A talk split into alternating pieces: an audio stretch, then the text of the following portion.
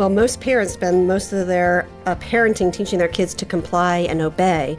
But I argue I also want to teach my kids when to defy authority. Julie Lowe on Focus on the Family Minute. And so I'll say to our kids, since they were little, if somebody tells you something right and good to do, you should always obey no matter who it is. It could be your teacher, your aunt, your cousin, your younger brother, the family dog.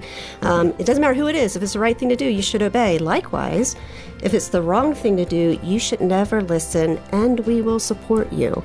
And then you have to give examples because they don't assume, if I've raised my kids well, they don't assume any of their authority figures are going to tell them something wrong to do.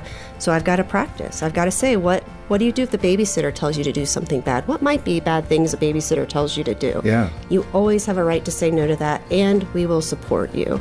More parenting insights from Julie at FamilyMinute.org. Hi, I'm Dr. Greg Smalley. And I'm Erin Smalley. Marriage is an amazing gift from God, but it can also be a challenge sometimes. That's right. We could all use a little guidance. And that's why we started our podcast, Crazy Little Thing Called Marriage. We talk about things like recognizing conflict cycles, dealing with stress, and how to grow your love each day. Listen at crazylittlethingcalledmarriage.com or wherever you get your podcasts. We can't wait to see you there.